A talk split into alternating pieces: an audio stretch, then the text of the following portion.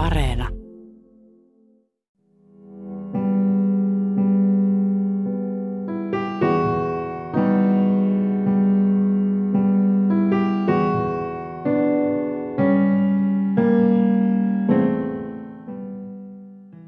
Koko maailmaa ja sitä myöten myös Eurooppaa koetellut koronakriisi nousi vuonna 2020 eräänlaiseksi peiliksi, josta me eurooppalaiset joudumme tarkkailemaan omaa kuvaamme ja omia arvojamme uusin silmin.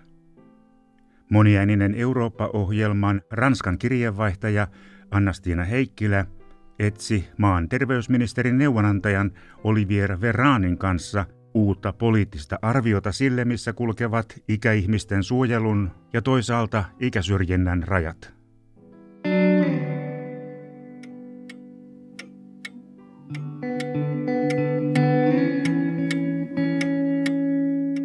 Koko Eurooppa vanhenee ja Ranska harmaantuu erityisen nopeasti. Väestön ikääntymisen seurauksista ei ole kuitenkaan täällä käyty kovinkaan syvällistä poliittista keskustelua ce n'est parce que c'est pas un sujet politique, justement. Mais ça renvoie à une difficulté. Aucun d'entre nous n'a envie de se projeter dans son vieillissement. Se johtuu siitä, että kyse ei ole pelkästään poliittisesta ongelmasta. Kysymys on laajempi. Kukaan meistä ei halua erityisesti pohtia omaa vanhenemistaan ja omaa rappeutumistaan, vaan vanhus on ikuisesti toinen, vieras. Aihe on siis hankala henkilökohtaisella tasolla ja lopulta myös poliittisesti. C'est d'autant plus paradoxal que la France va vivre de manière plus forte, plus massive que tous ses voisins européens. Minua on silti aina suuresti ihmetyttänyt, miten kovin vähän väestön ikääntymisestä puhutaan. Aihe loisti poissaolollaan esimerkiksi Ranskan viime presidentinvaalien kampanjoinnissa.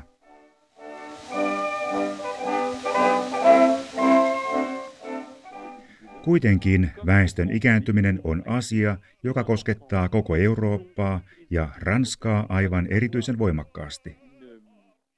Väestö tulee vanhenemaan meillä kovaa vauhtia vuodesta 2025 alkaen, sillä Ranskassa syntyvyys oli maailmansotien jälkeen erityisen voimakas ja suurten ikäluokkien niin kutsuttu baby boomers sukupolvi on eurooppalaisittainkin iso.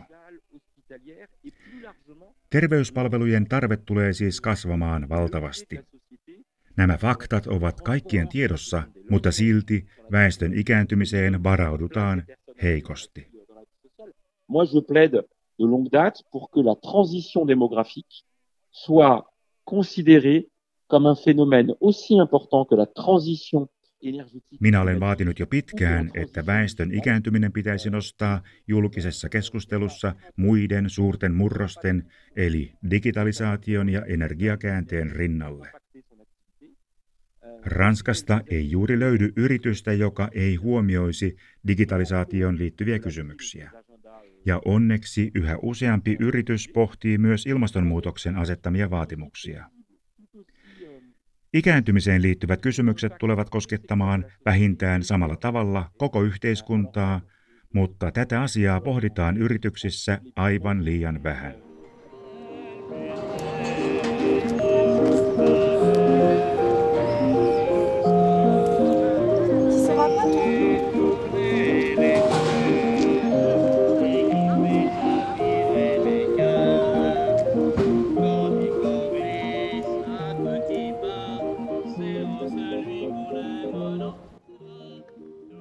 Pandemia on pakottanut eurooppalaiset puhumaan elämästä, sairaudesta, vanhuudesta ja kuolemasta. La pandémie, elle a surligné tellement de choses. Vous parlez de, de, des histoires de vaccination, de rapport à la, à la santé publique. Euh, on ne peut pas s'émouvoir d'une pandémie et quand on a d'autres épidémies, les traiter de manière aussi légère. Moi, toujours été... Pandemia on korostanut lukuisia jo olemassa olevia ongelmia. Se on nostanut esiin paitsi rokotevastaisuuden, niin myös julkisen terveydenhuollon resurssit.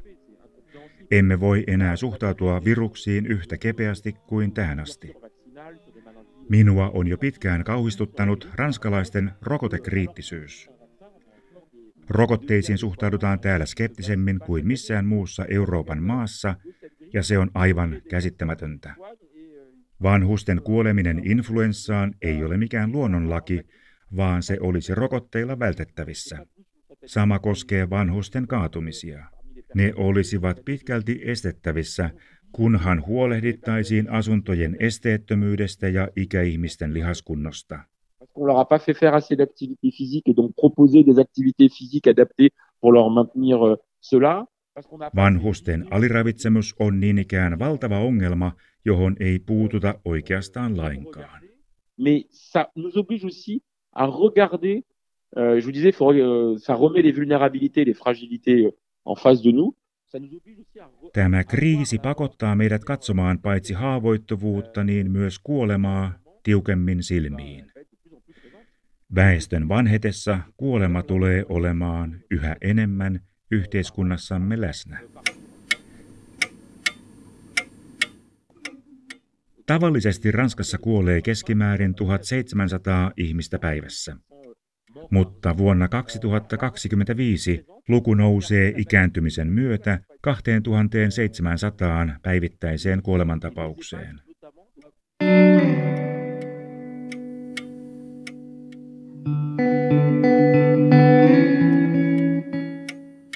Kuolemasta täytyy uskaltaa puhua, se pitää uskaltaa kohdata ja arkipäiväistää.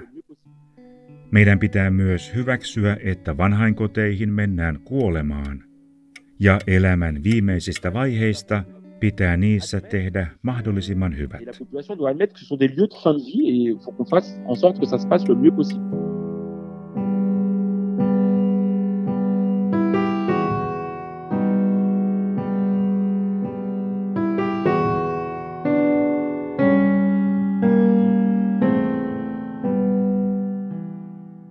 Italiassa toimittaja Liisa Liimatainen päätyi havaitsemaan, että koronaepidemia tulee muuttamaan eurooppalaista työelämää ja taloutta paljon syvällekäyvemmällä tavalla kuin mitä tähän asti on arvioitu. Moniäininen Eurooppa-ohjelman vieraana oli globaaleissa talousjärjestöissä, kuten kansainvälisessä valuuttarahastossa, Maailmanpankissa ja maailman työjärjestössä toiminut professori Tito Boeri. Tunnettu italialaisprofessori arvioi, että koronapandemia tulee jopa jarruttamaan globalisaatiota ja tuotannon erikoistumista.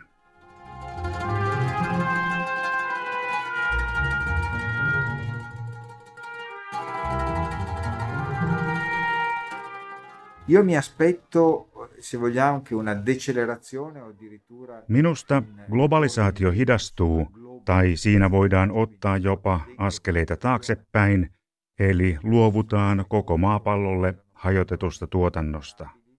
Yritykset ovat havainneet olevansa hyvin haavoittuvia juuri tuotantoketjujen hajasijoituksen vuoksi. Todennäköisesti yritysmaailma ottaa askeleen taaksepäin tai jopa palaa lähiympäristön tuotantoketjuihin. Tähän saakka teknologia ja globalisaatio ovat kehittyneet samaa tahtia, mutta... Adesso potremmo vedere il progresso tecnologico che addirittura accelera perché le imprese hanno bisogno di trovare nuove modalità di lavoro.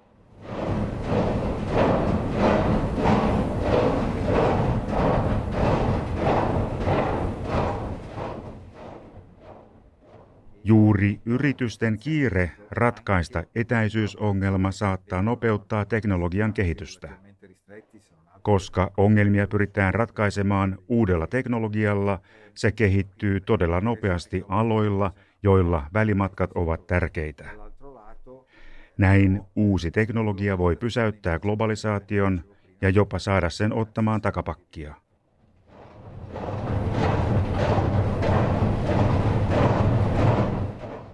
Uutta on myös se, että nyt puhutaan valtion todella näkyvästä palusta monille aloille. Lo Stato è intervenuto su ambiti in cui normalmente non interveniva, addirittura entrato. Valtio toimii nyt alueilla, joilla se ei normaalisti ole toiminut. Valtio on puuttunut yksilöiden henkilökohtaiseen vapauteen, koska se on päättänyt meidän omaa elämäämme koskevista uusista normeista. Minusta valtio teki näitä päätöksiä perustellusti, mutta olemme nähneet todella tuntuvia esimerkkejä omaa toiminta-aluettaan laajentavasta valtiosta. Pandemian päättyessä meillä voi olla vaikeuksia saada se valtio vetäytymään takaisin.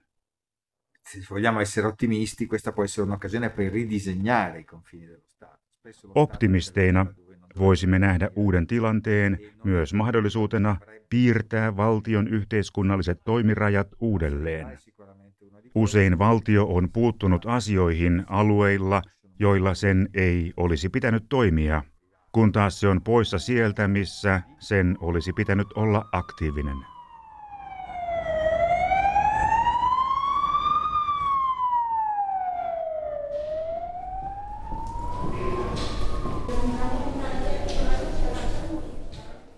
Yli kolmen vuoden neuvotteluväännön jälkeen toteutui vuoden 2020 päätteeksi viimein Britannian ero Euroopan unionista.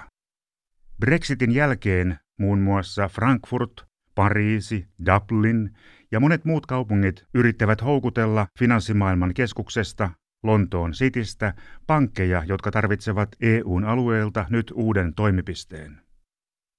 Yksi Brexitin voittajista on varmuudella Luxemburg, jonne kymmenet rahoitusalan yritykset muuttavat Lontoosta. Mikä on Luxemburgin suosion salaisuus finanssimaailman silmissä? Tätä selvitti moniaininen Eurooppa-sarjan toimittaja Visa Noronen. Haastateltavana hänellä on Luxemburg for Finance toimiston johtaja Nikolas Makkel.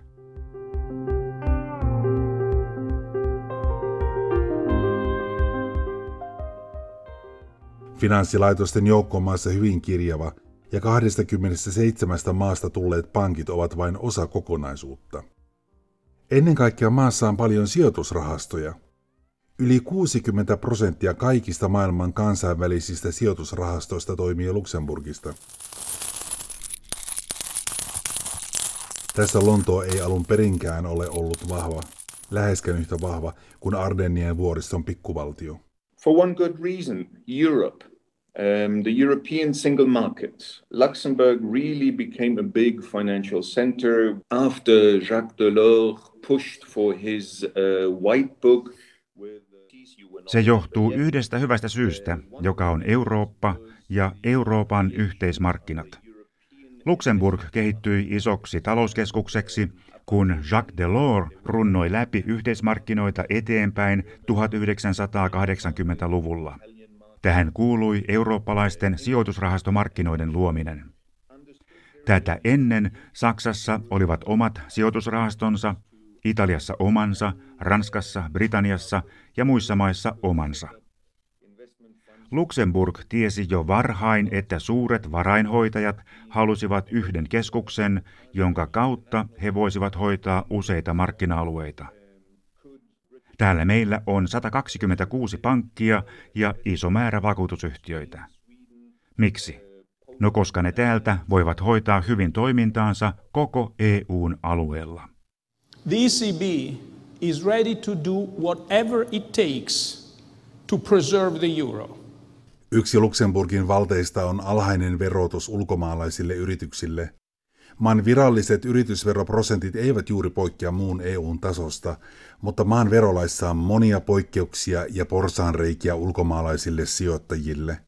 Siksi nämä maksavat veroja yleensä hyvin vähän tai ei ollenkaan. Luxemburgilla on selvät sävelet siitä, miten se aikoo kasvaa edelleen Brexit-muuttojen jälkeen. Verotus on tässä keskeinen tekijä. Maa aikoo päästä ottamaan osansa siitä, kun kaupankäynti muuttuu yhä digitaalisemmaksi.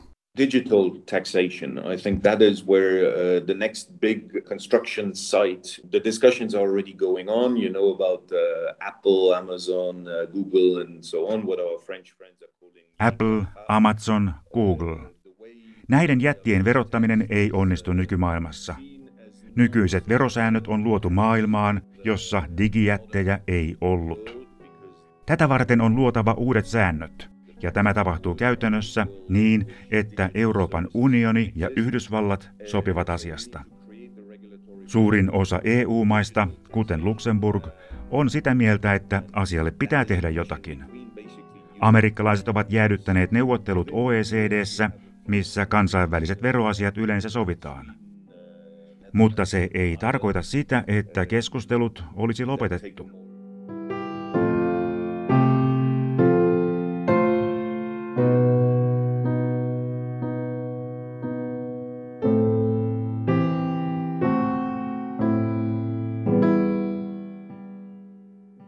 Euroopan vuotta 2020 leimasi kansalliskonservatiivisten puolueiden johtamien maiden, kuten Puolan ja Unkarin, omintakeinen Eurooppa-politiikka. Kaiken kaikkiaan erilaiset oikeistopopulistiset liikkeet ovat kasvattaneet suosiotaan samaan aikaan kun keskustavasemmisto ja perinteiset oikeistopuolueet levittelevät käsiään. Nämä selittävät kannatuksensa hiipumista vuoden 2008 talouskriisin tuomalla elintason nousun pysähtymisellä. Lontoon kirjeenvaihtajan Pasi Myöhäsen haastattelema Kentin yliopiston professori Albena Asmanova sanoo kuitenkin, että tuo analyysi on väärä. Äänestäjien käyttäytymistä ohjaavaksi tunnetilaksi Euroopassa on noussut epävarmuus ja pelko. Me olemme kaikki prekariaattia.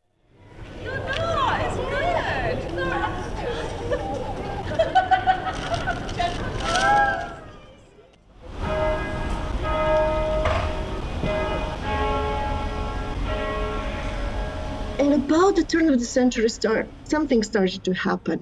Um, for the sake of increasing the competitiveness of the national economies, the state started to Vuosituhannen vaihteessa jotain alkoi tapahtua kansantalouksien kilpailukyvyn parantamisen nimissä.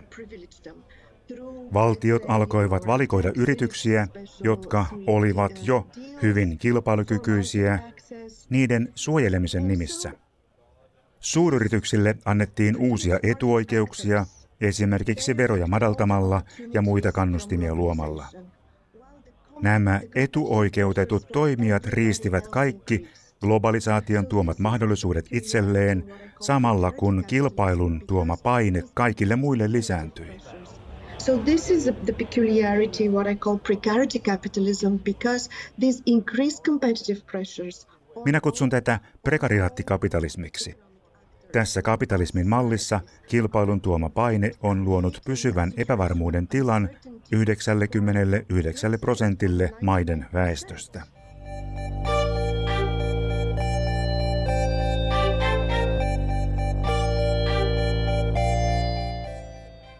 Prekariaatti on nimitys epävarmuudessa elävälle kansanluokalle. Termi itsessään ei ole uusi, mutta tohtori Albena Asmanova käyttää sitä uudella tavalla. Kyse ei ole vain nuoren pätkätöitä tekevän väestön marginaaliongelmasta, vaan yhteiskunnan vallitsevasta tilasta, joka koskettaa nyt kaikkia.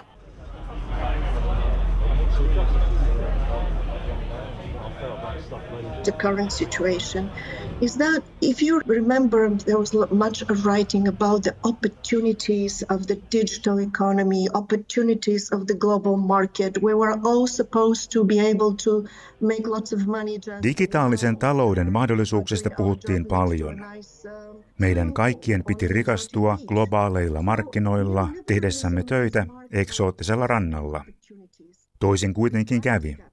Uusliberalismia määritti mahdollisuuksien tavoittelu, mutta prekariaattikapitalismin määrittävä tunnetila on pelko. Pelko töiden menettämisestä. Pelko siitä, että en suoridu töistäni yhtä hyvin kuin kollegat, ja siksi olen seuraavana irtisanomislistalla.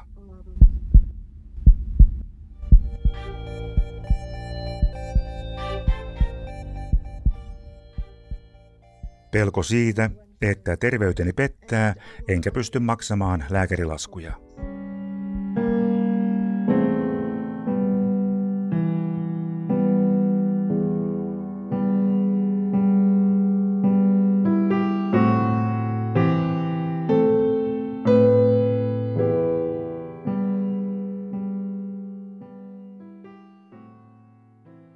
Eurooppalaisen työelämän mullistukset käynnistyivät tosin jo ennen COVID-19-viruksen aiheuttamia riskejä. Euroopan suurkaupungeissa pyöräilee yhteensä satoja tuhansia ruokalähettejä.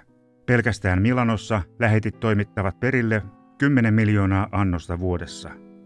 Nämä pyörälähetit edustavat uudenlaista työkulttuuria, missä älypuhelinsovellusten kautta välitetään työtehtäviä freelancereille. Ohjelman otsikolla Pyörälähetit alustatalouden orjina Italiassa toimitti Jenni Meronen.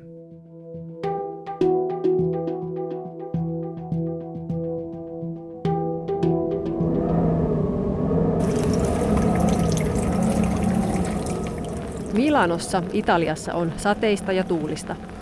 Päärautatieaseman edessä on vieri vieressä keltaisella kuljetuslaatikolla varustettuja polkupyöriä. Jonkin matkan päässä joukko ruokalähettejä on kokoontunut pyörineen suuren puun alle sateen suojaan.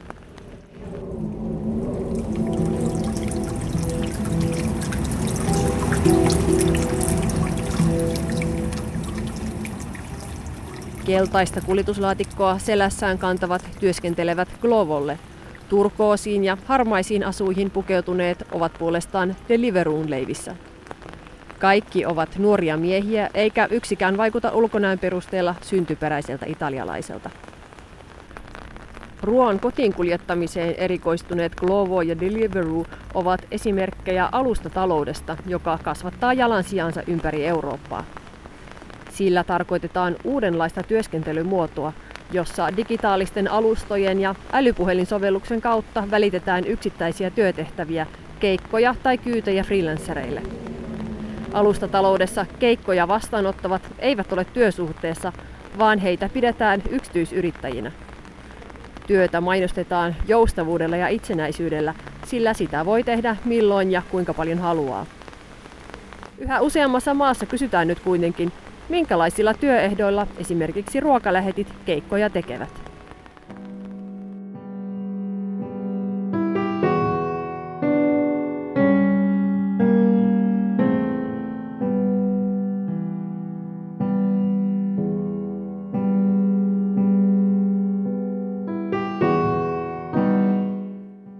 Niin kutsuttu pakolaiskriisi nousi eurooppalaiseen tietoisuuteen jo vuonna 2015.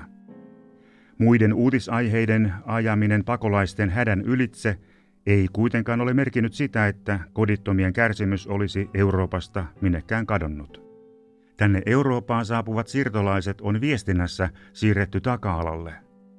Silti he värjöttelevät sadoin tuhansin muun muassa Bosniassa, Kreikan saaristossa tai Ranskan pohjoisrannikolla. Yksi moniäininen Eurooppa-ohjelman jakso tuotettiin viime vuonna ranskalaisessa Calleen pikkukaupungissa toimittajana tämän sarjan tuottaja Jorma Mattila, joka tapasi Care for Calais-järjestön vapaaehtoistyöntekijän Tia Bushin. Tia Bush on joutunut todistamaan, miten ranskalaiset poliisit pahoinpitelevät niitä ihmisiä, jotka ovat omasta kotimaastaan lähteneet usein juuri väkivaltaa, pahoinpitelyä ja kidutusta pakoon.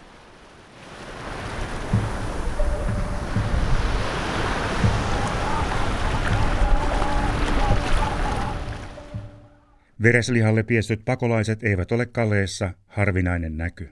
Yeah, we've witnessed, we've had to call some ambulance for people who've been beaten up by police batons and um, tear gassed as well really badly. It's difficult though. Kyllä, sitä tapahtuu. Olemme joutuneet soittamaan ambulansseja paikalle, koska Ranskan mellakkapoliisit ovat pahoinpidelleet ja hakanneet pampulla ihmisiä niin pahasti. Samoin mellakkapoliisit ovat sumuttaneet tosi rankalla kädellä kyynelkaasua ihmisten päälle. Monilla on haavoja ja vammoja, jotka ovat syntyneet Kaleessa poliisiväkivallan seurauksena. Poliisi pakottaa ihmiset muuttamaan paikkaa usein ja takavarikoi heidän omaisuutensa. Ranskan Kaleessa, ulkosalla, puistikoissa ja liikenneympyröissä kulkevat ja seisovat hiljaiset, katseettomat ihmiset vailla eksistenssiä eivät ole yksinomaan varjomiehiä ja varjonaisia. Mikä surullisinta, joukossa on satoja alaikäisiä, yksin halki Euroopan matkaavia varjolapsia.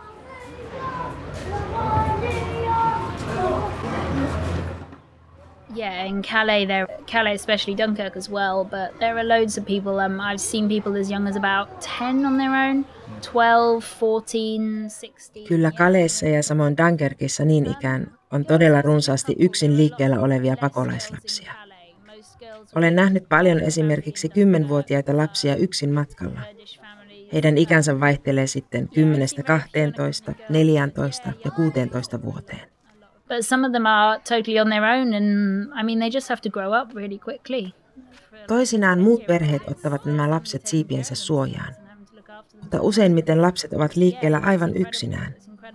Sellaisessa tilanteessa heidän täytyy vaan, niin, täytyy kasvaa aikuiseksi hyvin nopeasti. Heidän täytyy menettää lapsuutensa ja oppia huolehtimaan yksin ihan kaikesta. Pakolaisten keskuudessa on todettu jonkin verran koronavirusta ja ihmisiä on tämän vuoksi ohjattu myös sairaalahoitoon. Corona. Before some car came and you get your chance, but the situation is difficult now because we, we don't have anything here.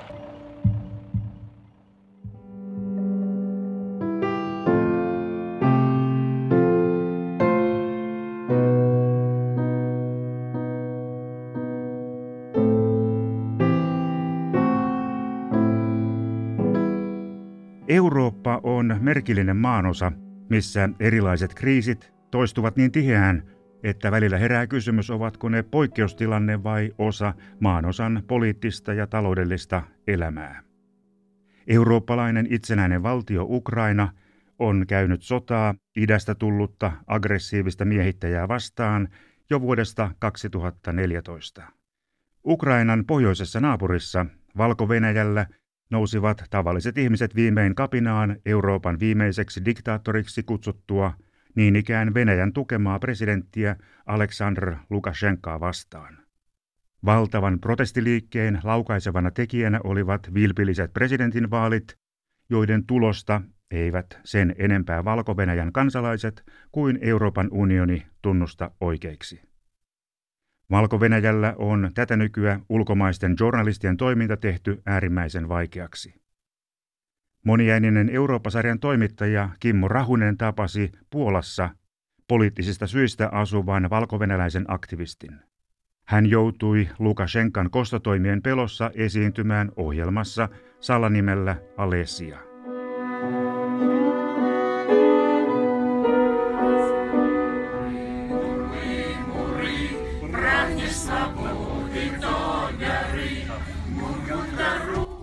Motywacja jest bardzo wysoka i nie wygląda na to, żeby spadała. W tej chwili tylko rośnie. Po drugie, kiedy ludzie rozmawiają między sobą normalnie, Ihmisten motivaatio muutosta kohtaan on nyt erittäin korkealla ja se on edelleen kasvussa. He ovat eri mieltä monista arkipäivän asioista, mutta yhteisen tavoitteen edessä yhteisymmärrys löytyy helpommin. Valkovenäläiset vastustavat kaikenlaista väkivaltaa ja tukevat toisiaan taistelussa oikean asian puolesta. Chattiryhmissä luodaan positiivista yhteishenkeä ja keksitään erilaisia luovia ratkaisuja.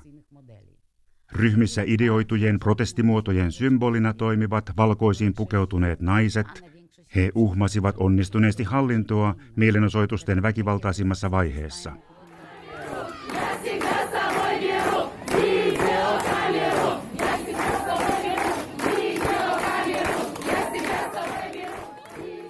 Ilman ruohonjuuritasolla tapahtuvaa kanssakäymistä ei näin tehokasta protestimuotoa olisi voitu toteuttaa.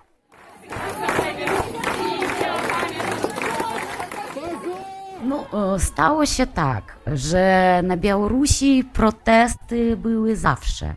valko on protestoitu aina, ja vastalauseet ovat aaltomaisesti tulleet ja menneet. Yleensä protestihenki on voimistunut presidentinvaalien ja talouskriisien aikana – Tänä vuonna tilanne on koronaviruksen takia ollut erityisen poikkeuksellinen. Na Białorusi pozycja władz od początku była taka, że koronawirus nie istnieje. Hallinto väitti koko ajan koronan olevan vaaraton ja muun maailman kärsivän koronapsykoosista. Здесь нет вирусов никаких. Вот ты же не заметила, что они летают? И я тоже не вижу. Это холодильник. Спорт, особенно лед, холодильник этот. Антивирусное лекарство. valko televisiossa esitettiin erilaisia salaliittoteorioita siitä, kuinka todellisena tavoitteena olikin valko heikentäminen. Tavalliset ihmiset päättivät organisoitua itse ja järjestää lääkäreille desinfiointiaineita, maskeja ja ilmaisia lounaita. Aluksi hallinto katsoi asiaa läpi sormien, mutta pian avustuksia saivat jakaa ainoastaan hallituksen hyväksymät tahot. Lääkärit reagoivat tähän absurdiin tilanteeseen keksimällä ilkkuvia vitsejä, kuten auttakaa meitä piilottamalla tavarat keskelle metsää ja lähettämällä koordinaatit. Myślę, że wtedy większość ludzi zrozumiało i to, że rząd tak naprawdę e, nie, Viimeistään silloin ihmiset tajusivat, että tämä hallinto ei välitä tavallisten ihmisten elämästä tippaakaan. Lopullinen niitti oli se, kun Lukashenka yritti vierittää syyn koronakuolemista uhrien niskoille. Miten voisimme luottaa enää mihinkään televisioruudussa näkyvään, jos kerran presidentti itse valehtelee näin röyhkeästi päin naamaamme?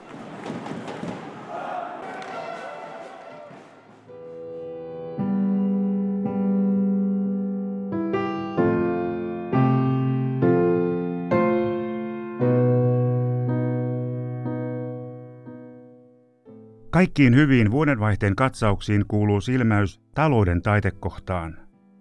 Koska siitä taloudesta me eurooppalaiset ja kaikki muutkin olemme joka päivä riippuvaisia. Viime helmikuussa ei kukaan taatusti aavistanut millainen vuodesta 2020 tulee talouden ja eritoten finanssimarkkinoiden kannalta muodostumaan. Mutta sitten rysähti. Koronakriisi iski maailmanlaajuisesti talouden kaikkiin mittareihin. Maailman pörssit putosivat helmikuun puolivälin ja maaliskuun puolivälin vaiheilla sellaisella voimalla alasuuntaan, että ilmiö hakee vertaistaan peräti vuoden 1929 suuresta pörssiromahduksesta. Mutta niin Euroopassa kuin muuallakin toipuminen osoittautui muutaman kuukauden ristiriitaisista merkeistä huolimatta – yllättävän reippaaksi. Euroopassa maanosan suurimman kansantalouden, Saksan 30 suurimman pörssiyhtiön osakkeiden hintojen keskiarvoa kuvaava DAX-indeksi nousi joulukuun 28. päivänä kaikkien aikojen korkeimmalle tasolleen. Nousua kertyi maaliskuun puolivälin jälkeen peräti 63 prosenttia.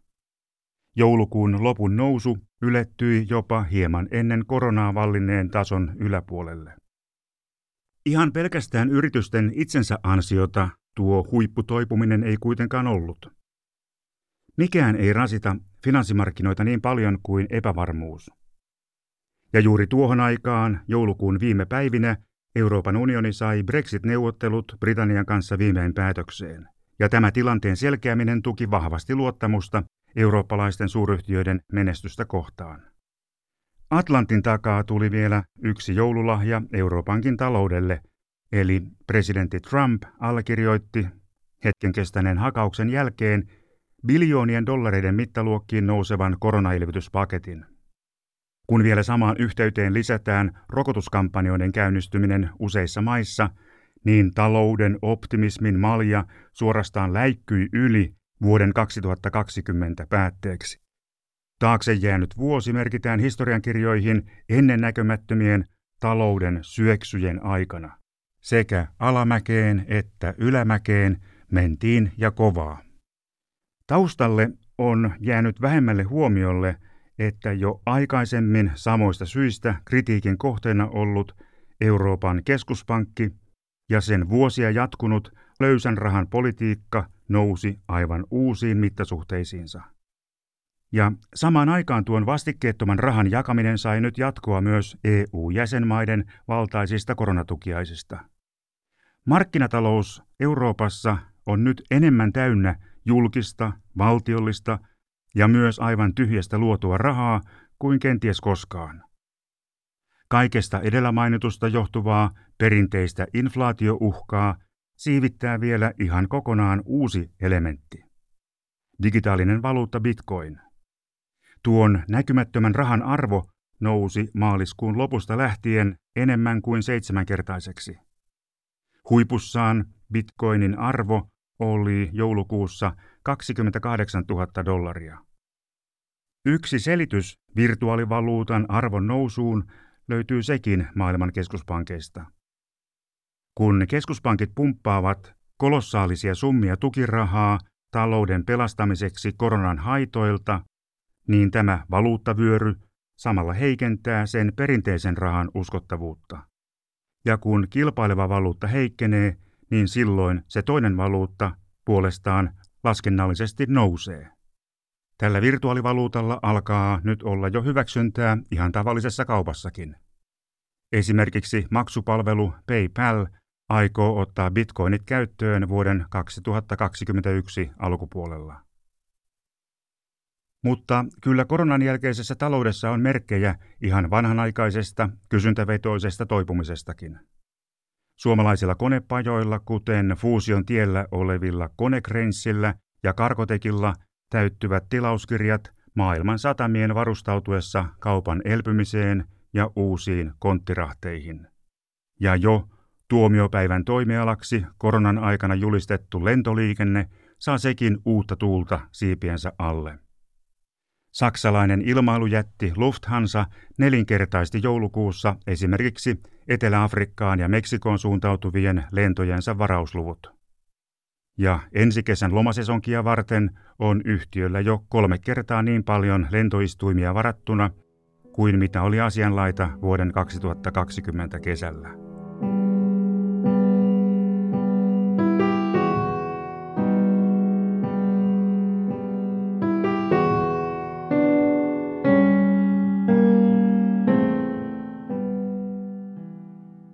Häviäjien listoille talous vuonna 2020 joutuvat valitettavasti ne tuhannet ja tuhannet uudet työttömät, joilta korona tappoi työpaikat esimerkiksi hotelleissa ja ravintoloissa siihen paikkaan. Kaikkea ei nollakorkoisella keskuspankkipolitiikalla tai massiivisella julkisella rahoituksella kuitenkaan pystytä pelastamaan.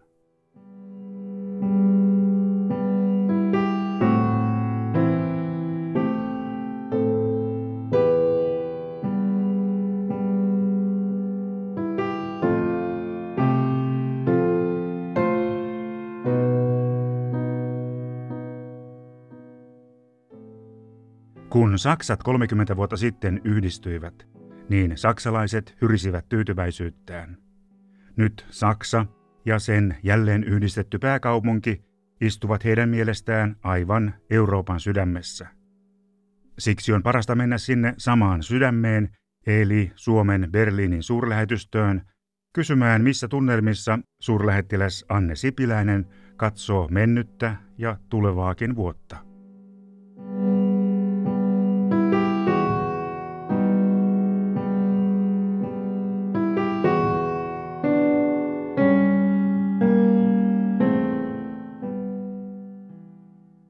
Tämä vuosi on ollut todella vaikea ja sitä on ehkä vaikea vielä tämän koronapandemian aikana arvioidakaan, että mitä kaikkea tämä tarkoittaa. Mutta minusta on erittäin mukavaa ollut havaita, että Eurooppa pystyy toimimaan. EU on ollut paljon toimintakykyisempi kuin monet tuomiopäivän ennustajat etukäteen oli arvellut. Että kyllä aika myönteisellä mielellä ajattelen tällä hetkellä mahdollisuuksia. Koronakriisin alussa julkisuuteen välittyi kuva, että EUn jäsenmaat, kansallisvaltiot, ottivat ensimmäisenä aloitteen käteensä ja riensivät turvaamaan omia rajojaan ja rajoittamaan liikkuvuutta eurooppalaisen Schengen-alueen eli vapaan liikkuvuuden alueen sisällä. Jäikö Eurooppa tässä kriisin hoidossa pahasti lähtökuoppiin ja luovutti oikeastaan johtoaseman, ikävä kyllä, takaisin kansallisvaltioille? Ensimmäiset viikot toki oli, tarvittiin nopeita reaktioita ihan sen välittömän akuutin leviämisen estämiseksi. Täytyy muistaa, että koronavirus ja pandemia oli jotain ihan uutta. Ei sellaiseen oltu kuitenkaan varauduttu huolimatta monenlaisesta valmiussuunnittelusta. Pätee kansallisvaltiotasolla, mutta pätee myös unionitasolla. jälkeenpäin voidaan sitten tietenkin arvioida, että miten olisi vielä ehkä tehokkaammin toimittu. Mutta tässä tilanteessa, kun ei pystytty ennakoimaan, kuin vaikeaksi tilanne, kuinka nopeasti muuttuu, niin kyllä tämä reaktio oli aika välttämätön. Siinä, mutta sitten pikkuhiljaa itse asiassa yllättävän nopeastikin alettiin palata sitten EU-yhteistyöhön ja nähdä sen hyödyt. Voittiko suurlähettiläs Anne Sipiläinen mainita esimerkkejä, jotka teille EUn toiminnassa pandemian alkupuolen hoidossa jäivät erityisesti mieleen? Kyllähän tämä tietysti tämä koko elpymispaketti, sen neuvottelut rahoituskehysratkaisun kanssa kesällä, niin se oli varmaan sellaista, mitä ei uskottu saatavan aikaan. Ja täytyy sanoa kyllä jotenkin, että kerrankin meillä on ollut hyvät onni, että meillä on ollut sellainen maa kuin Saksa EU-puheenjohtajana näin vaikeassa kriisissä. Haluaisitteko tarkentaa hieman, millainen merkitys siis tänä syvien kriisien vuonna 2020 on ollut sillä, että vuoden jälkipuolen ajan unionin puheenjohtajuus on ollut sen suurimman jäsenmaan Saksan vastuulla? Tämä merkitys on ollut erittäin suuri. Että meillä on ollut kyllä iso onni, että meillä on ollut kokenut, taitava ja myös painoarvoltaan suuri puheenjohtajamaa. Et en sano sitä vaan sen takia, että on itse Berliinissä suurlähettiläänä, vaan kyllä se, minusta se on aika objektiivinen totuus.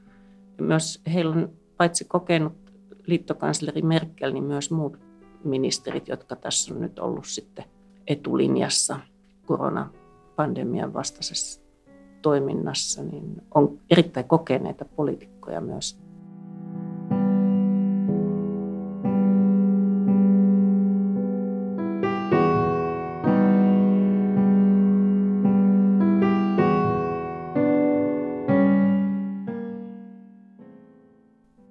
Joskus tulee sekin päivä, että koronakriisi on selätetty ja Eurooppa palaa takaisin ehkä uudella tavalla, mutta kuitenkin normaalin politiikan ja talouden pariin, niin millaisena te Suomen Berliinin suurlähettiläänä, Anne Sipiläinen, näette suomalaisen teollisuuden ja viennin, siis talouden uudelleen käynnistymisen mahdollisuudet edessä olevassa elpymis- ja jälleenrakennusvaiheessa? Tämä on sellainen klassinen tuhannen taalan tilaisuus, mutta vakavammin ottaen mä näen ne erittäin hyvinä, kunhan vaan osataan hyödyntää kaikki ne tilaisuudet, mitä meillä on. Meillä on osaamista, jolle on valmiiksi jo kysyntää. Kyse ei ole pelkästään toipumisesta perinteisessä mielessä, vaan nyt samalla, niin kuin jo EU-päätöksetkin on lähtenyt siitä, että samalla kun korjataan näitä koronapandemian aiheuttamia vaurioita, niin samalla yritetään päästä paljon pidemmälle kuin ehkä muuten oltaisiin päästy niin ilmastopoliittisissa ratkaisuissa, siihen liittyvissä toimissa tai sitten toisaalta niin kuin nyt me ollaan kaikki huomattu, niin myös digitalisaatio on sellainen, jota samalla nyt sitten koko EUn elpyminen samalla toteuttaa sen nopeampaa toteutumista kaikissa jäsenmaissa. Ja nämä on niin kuin just Suomen yritysrakenteelle ja meidän toimijoille niin vahvuusalueita. Voisitteko mainita joitakin esimerkkejä, mitkä ovat suomalaisia vetonauloja juuri tässä tilanteessa?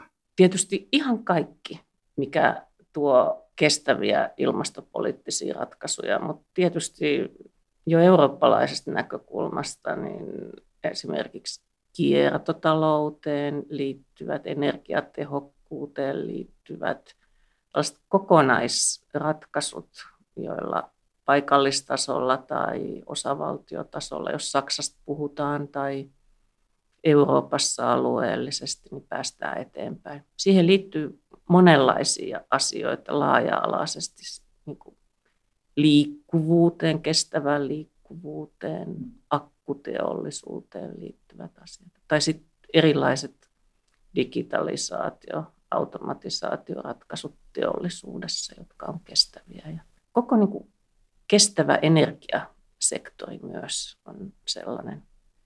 Ja kaikissa näissä voidaan tehdä, jos on siihen valmiutta, niin paljon enemmän kuin, ja nopeammin kuin ehkä suunniteltiin, koska tämä koronan vaikutukset on niin isot. Ja tavallaan sitten ei pitäisi palata siihen vanhaan. Britanniasta kuuluu nyt EU-aikakauden jäätyä taakse useinkin pohdintoja, joissa viimein on käsitetty Euroopan unionin nerokkuus. Siis siinä mielessä, että suurella osalla jäsenmaista kaikkein tärkein vientimarkkina on se itse EU.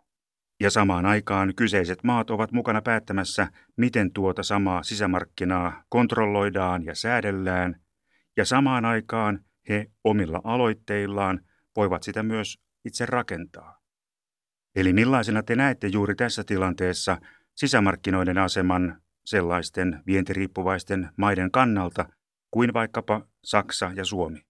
EUn kannalta on todella tärkeää, että sisämarkkinat toipuu nopeasti. Ja ehkä tässä on niin kuin mun mielestä sellainen, sellainen meillekin tärkeä havainto, että globaali talous, sen toipuminen on Suomelle tärkeä, mutta Eurooppa on yhä tärkeämpi. Että se on meidän lähimarkkina. Ja sen toipumiseen on paljon enemmän välineitä, kun kyse on sisämarkkinoista. Ja meillä on olemassa jo aika valmiit rakenteet. Että nyt sitten vaan kun pystytään vahvistaa sisämarkkinoita, vahvistaa eurooppalaisten joidenkin toimialojen yhteistoimintaa. Siinä pystytään tekemään tosi paljon myös sillä tavalla, että Eurooppa, EU on vahva näiden tulevien ratkaisujen sääntelyssä ja standardien luomisessa. Ja se on se, mitä EU pitää tehdä ja olla siinä edelläkävijä. Ja tässä Suomella on paljon osaamista myös. Tässä mä näen, että tästä tulee paljon sellaisia asioita, joita totta kai on jo valmisteltu, mutta on valmisteltu paljon pidemmälle aikavälille, kun puhutaan vaikka ilmastopolitiikan tavoitteista, mutta nyt täytyy vaan ottaa se loikka ja alkaa toteuttaa niitä nopeammin.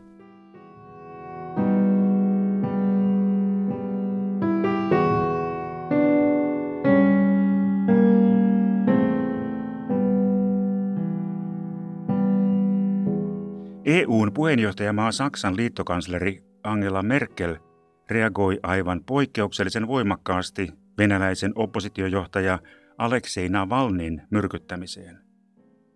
Merkelin tyyliin ei koko hänen kansleriaikoinaan ole koskaan kuulunut suurvaltojen johdon suora arvostelu. Merkelin poliittinen työtapa on aivan päinvastainen. Mikä aiheutti Saksan ja Merkelin erityisen kiivaan reaktion Navalnin kohtaloon?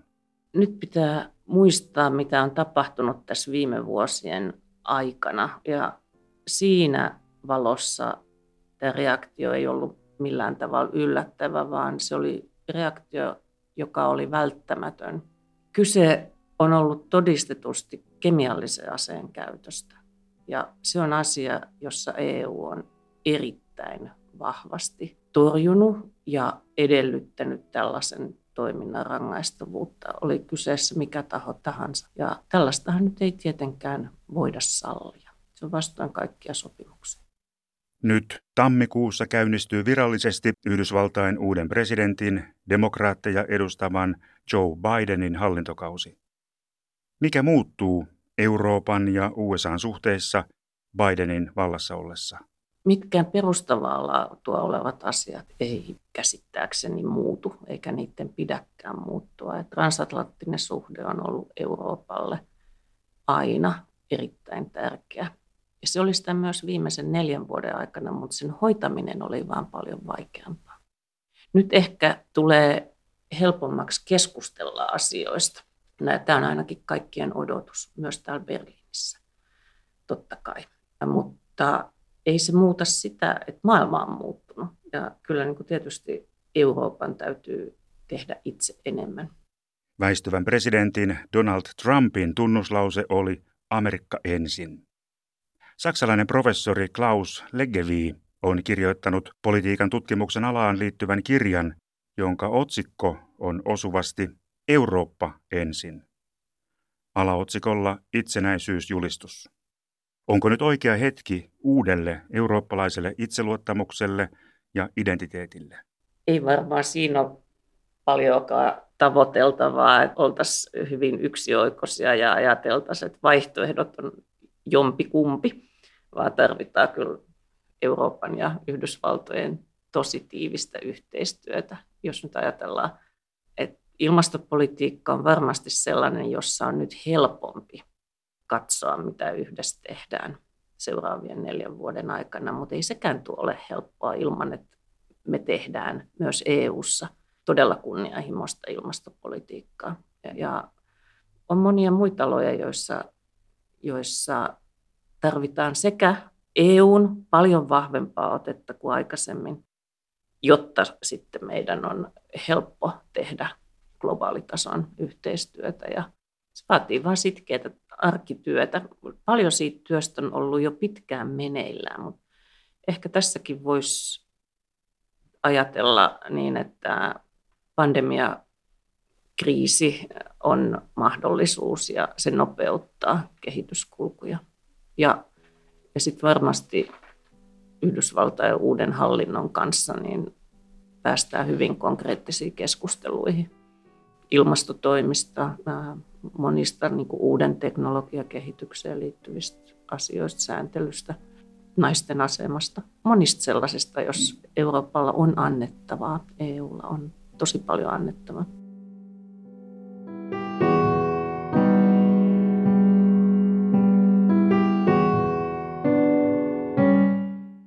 Kiitoksia suurlähettiläs Anne Sipiläinen ja vielä hyväksi lopuksi kysyn terveisiä.